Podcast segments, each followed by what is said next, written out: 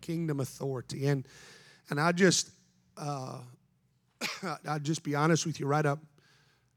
Well, I, I hope I'm always honest with you, um, transparent with you, whatever the word would be. But um, in in in speaking of kingdom authority, I am I am far from an expert. I am far from an expert, and and as I began to, you okay?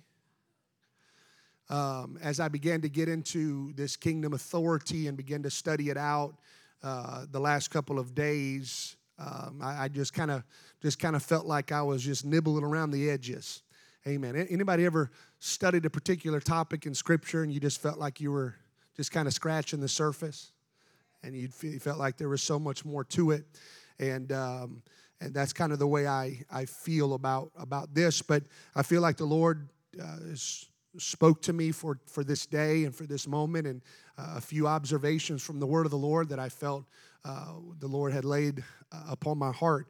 And so we're just going to ask God to help us today. Amen. We're just going to ask God to help us and speak to us, and and uh, we're just going to trust and believe that that God's will and purpose is going to be done, and that there will be some revelation in our minds and in our hearts uh, concerning uh, uh, kingdom authority.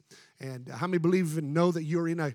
Uh, we are in this world, but we're not of this world. How many know we're a part of a different kingdom? Oh, hallelujah. And uh, we are a part of the kingdom of God, where God is the ruler. He rules and reigns, and uh, we are a part of that kingdom. And uh, so in that kingdom, we have authority, and so we want to talk about that a little bit. But when we read, uh, as we get into this today, when we when we read the stories that are written uh, in the book of Acts, I, I love reading the book of Acts. And uh, when we when we read the stories that are written, the accounts that are written in the book of Acts, where we are introduced to uh, a, a display of God's power uh, like has never been uh, recorded up until that time in Scripture.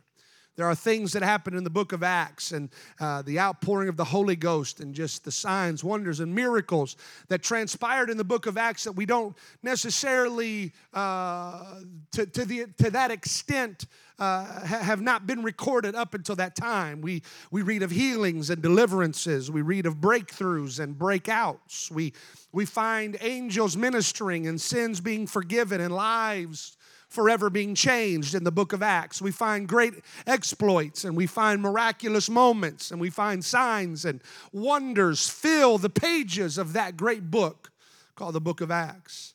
Yet the point that uh, I feel personally that sometimes escapes us as the present-day church is the fact that those were our brothers and our sisters experiencing those things.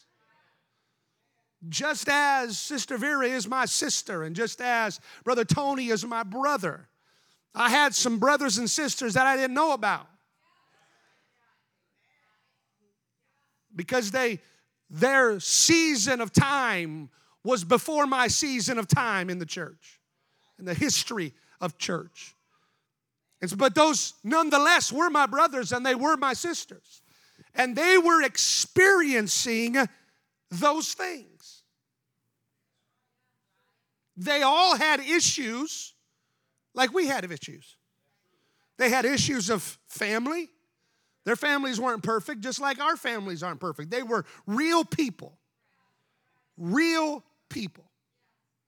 They had issues of family, and they, they, they probably had some issues in marriage, and issues in finances, and issues in careers, and issues of future, and, and retirement, and loss, and pain, and discouragement, as well as all of us in this room have. And yet, through, and, and, and, and though experiencing those same circumstances of life, they were a part of a move of God that we are still talking about today. Experiencing the same things you and I experience, they participated in and were a part of and used by God in a revival and outpouring of the Spirit that shook their world, so much so that we're still talking about it today. So my question to us today is this, and I just, just want us to get real here today. My, my question is, Can we see what they saw? Can we see it? Anybody believe we can? So my next question would be this. Not just can we see what they saw, but are we supposed to see what they saw? So my next question is this. If we're supposed to see what they saw, then are we?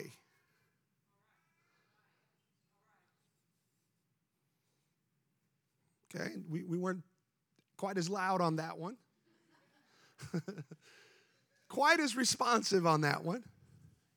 I didn't hear quite as many yeses on that one.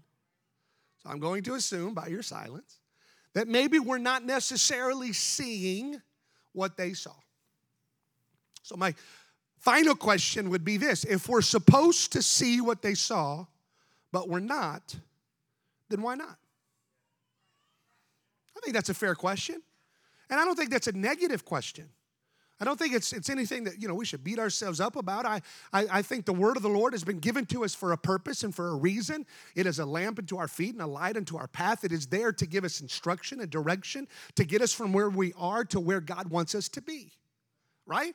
And so I think there's an understanding that if we're not particularly operating in something that God would want us to operate in, I believe the word of the Lord is going to help us to get from where we are to where we need to be. Somebody said amen. So I personally know, just personal here, that, that my life as a Holy Ghost-filled believer doesn't match up as well as I would want it to with what this book has promised to me. I know, I know full well that there are promises in this book. There are things that uh, God has uh, called and has positioned for me as a believer to operate in and to be used in that I am not uh, necessarily operating to the fullness of what I should be. Am I the only one in the room? I don't think I'm the only one in the room. I think there's a lot of other people in the room, great people, great brothers and sisters of the Lord, filled with the Holy Ghost, called by God, faithful, you're here. But there's something within you that says, you know, I know that there is something uh, about my life that is not living up to the fullness of its apostolic potential, to its biblical potential. Am I right? Oh, hallelujah. Now, if you are, I'm, I'm very happy for you. And you're teaching next Sunday, so come tell me what you're doing and how you're doing it, and we'll get you on the docket to preach. But but I, I think probably a lot of us in this room would kind of feel like, you know, I know there's more.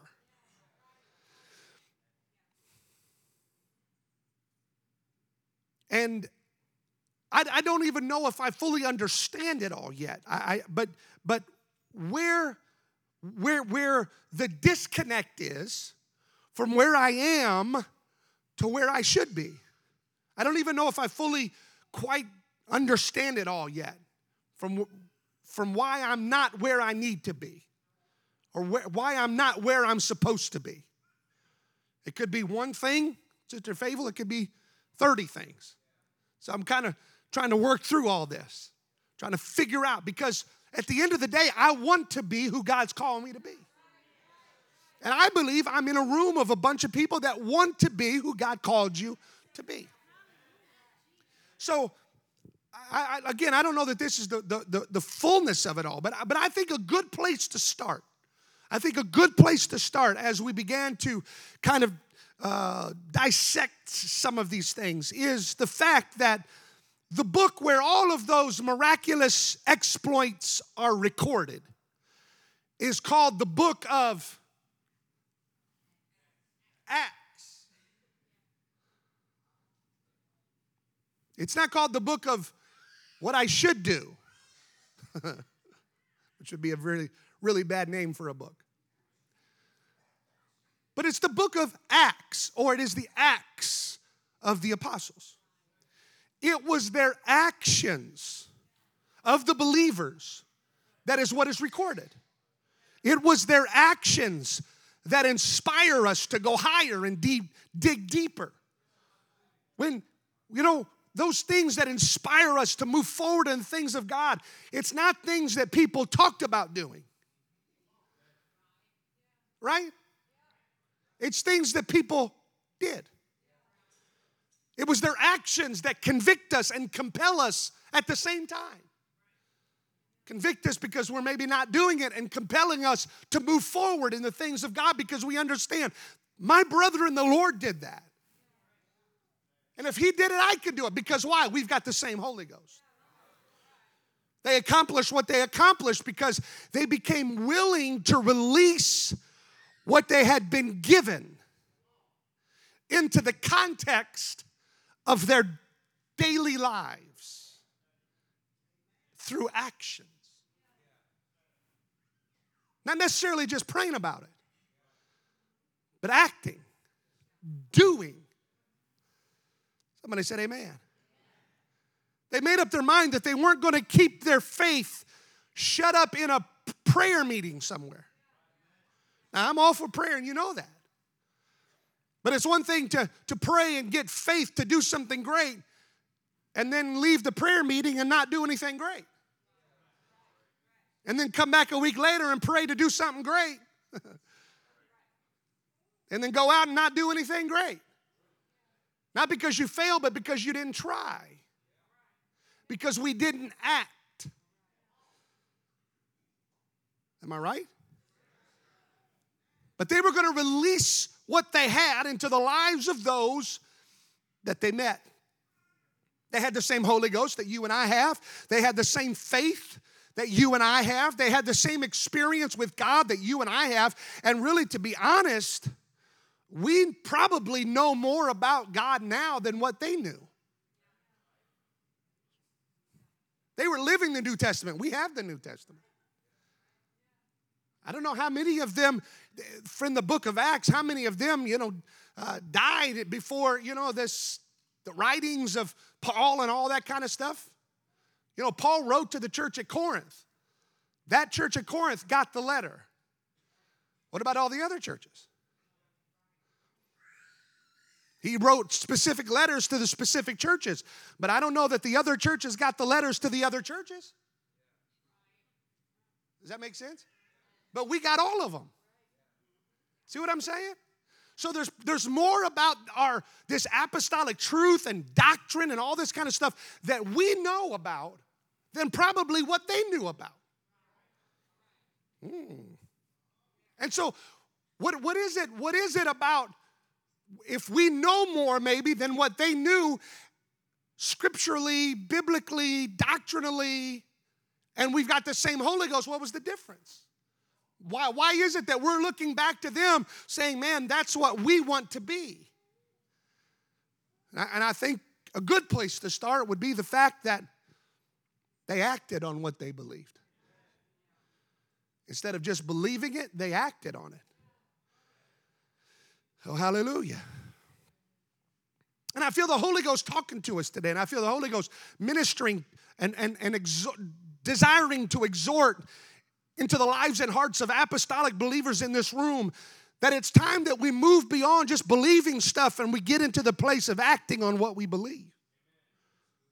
It's time that we move beyond the place of just having faith that God can and moving into a place of believing that God will, to the point and to the extent that we act on our faith. It is incumbent upon us to put action to the faith that is within us. To see we've never seen, to see what we've never seen, we must get to a place where we become discontent with merely words and we begin to progress into action.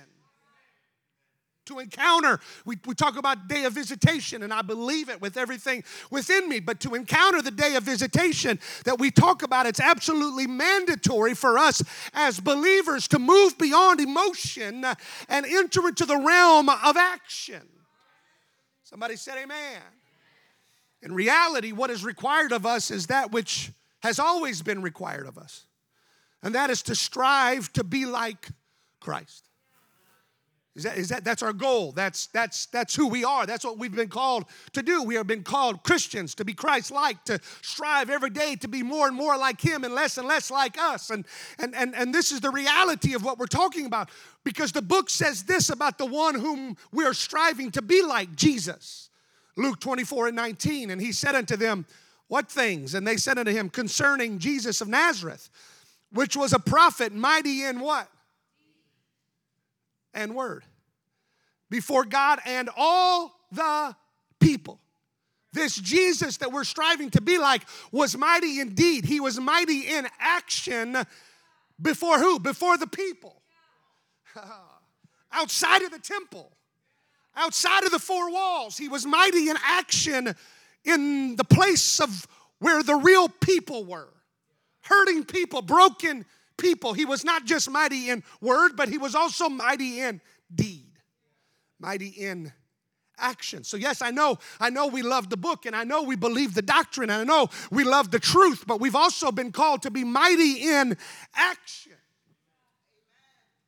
in the people, around the people, outside of these four walls. Somebody said amen. I want you to notice something with me now. Just, just think about this for a moment. We find Peter on Peter and John, and they're on the way to the temple, for the Bible says it was the hour of prayer. And it is there that they're confronted by the lame man. Remember the story?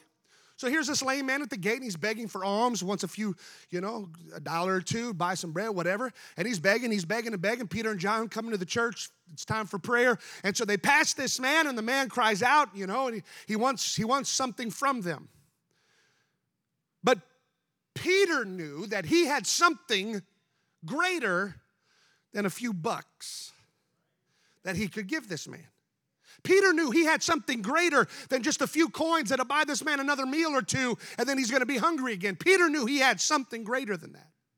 So watch what happens. Acts chapter three and verse six.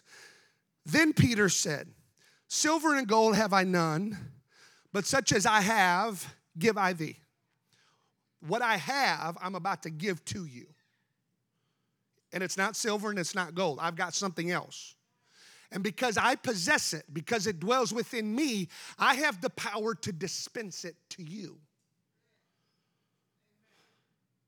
In the name of Jesus Christ of Nazareth, rise up and walk. And he, Peter, took him by the right hand, lifted him up, and immediately, the Bible says, his feet and his ankle bones received their strength. But now, just here's the thing I want you to notice. Peter did not ask God to heal that man.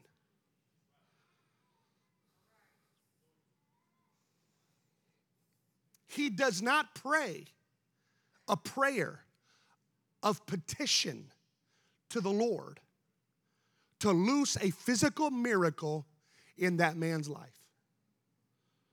He does not say, God, you see this man, he's lame. I'm asking you right now, if, if you so desire and if you so will, would you come down and would you heal this man and cause these ankle bones to come back together again so he can leap and jump? And he does not do that. He understands something within him, a power and an authority as a believer. And he knows that what I possess, I also have the ability through Christ to release. In fact, the only reason I possess it in the first place is so that it can be released. And so he didn't pray and ask God to heal the man. He commanded the man to be healed. You see the difference? So let me ask us this question. If we were in that same situation, would we have prayed and asked God to heal the man? Or would we, like Peter, simply have commanded the healing to take place? Now, don't, don't answer out loud. Just be real with yourself for a minute. Which one would we have done? Uh, do you see this need? You see this man? You see the problem? He's been like this for a really long time. And God, I just pray right now that your healing would come and your power would come and you would just touch him. And you would minister to him, Jesus, and you would come and... Would we do that? Or would we say, in the name of Jesus Christ, rise up and walk?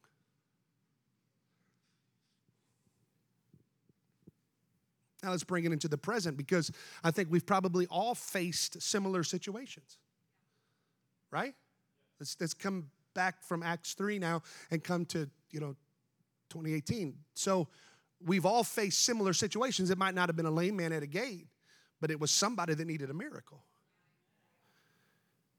In those moments, did we pray and ask God to release a miracle, or did we command the miracle to take place? Which one did we do? Oh, hallelujah. It's quiet just because you're thinking, which is all right.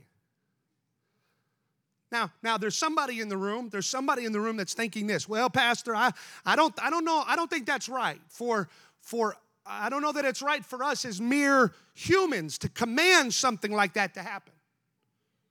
We're, we're supposed to ask God to do those kind of things. Pastor, our job is just to pray about the matter, and then it's up to God for whether he's going to do it or not. Pastor, our, our job is just to make the request to heaven about that particular need or that particular issue or that particular struggle, and then just leave it into God's hands for whether or not he's going to respond or not. That's what we're supposed to do. That's what we're supposed to do as, as saints of God. Now, I understand that we might think like that, but I just I, I want I want to show you I want to show you what Jesus said. Watch what Jesus said. It's not Pastor Anthony. This is Jesus. Matthew twenty-eight and eighteen. And Jesus came and spake unto them, saying, "All power." Somebody say, "All power is given unto me in heaven and in earth. Go ye therefore." Teach all nations, baptizing them in the name of the Father and of the Son and the Holy Ghost. What is the name of the Father? What is the name of the Son? What's the name of the Holy Ghost? So we understand when he was saying, baptize them in the name of the Father, Son, and Holy Ghost, saying, baptize them in the name of Jesus. Verse twenty, teaching them to observe all things whatsoever I have commanded you. And lo, I am with you always, even unto the end of the world. Amen. Jesus was basically, from these verses, Jesus was saying this: the power and authority that I have, I have all power in heaven and in earth. There's, there's no other realm that, that, that I lack power in. There's no realm that you would ever live in that I lack power in. He said, I have power in every realm that you would ever dwell. And he said, because of that, he said, go ye therefore. The therefore is tied back to him having all power. Go ye therefore. You couldn't go unless I first gave you power to go. So go ye therefore and do what I've called you to do. Jesus was basically saying this: the power and the authority that I have, I now give that power and authority to you.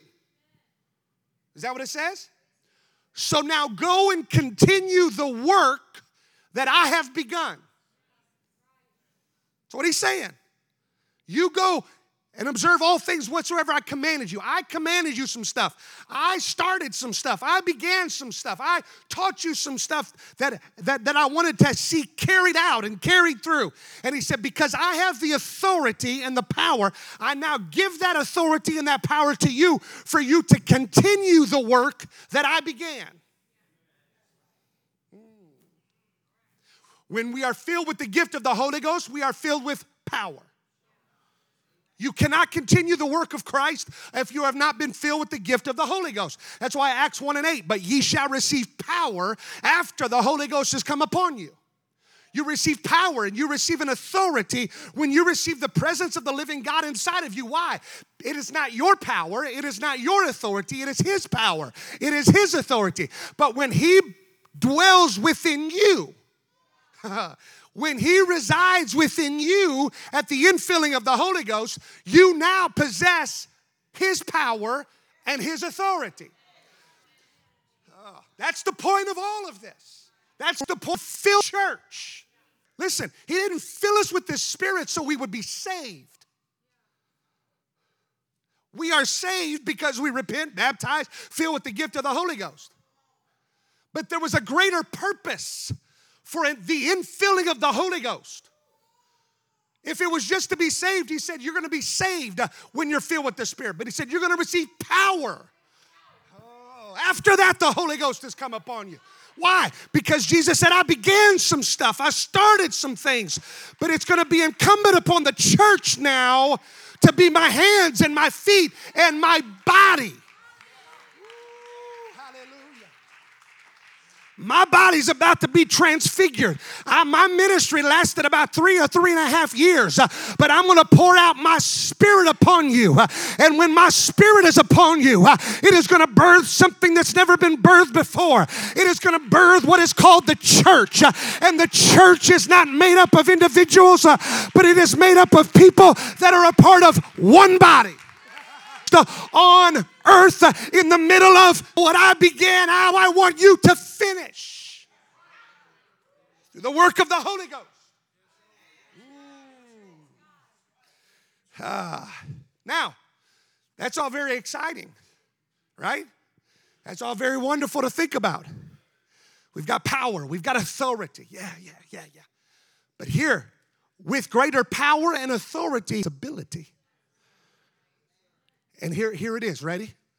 Because if we don't use it and just talk about using it and pray about using it and think about using it but never use it, if we don't use it, then we stop God from intervening in the lives and hearts of mankind.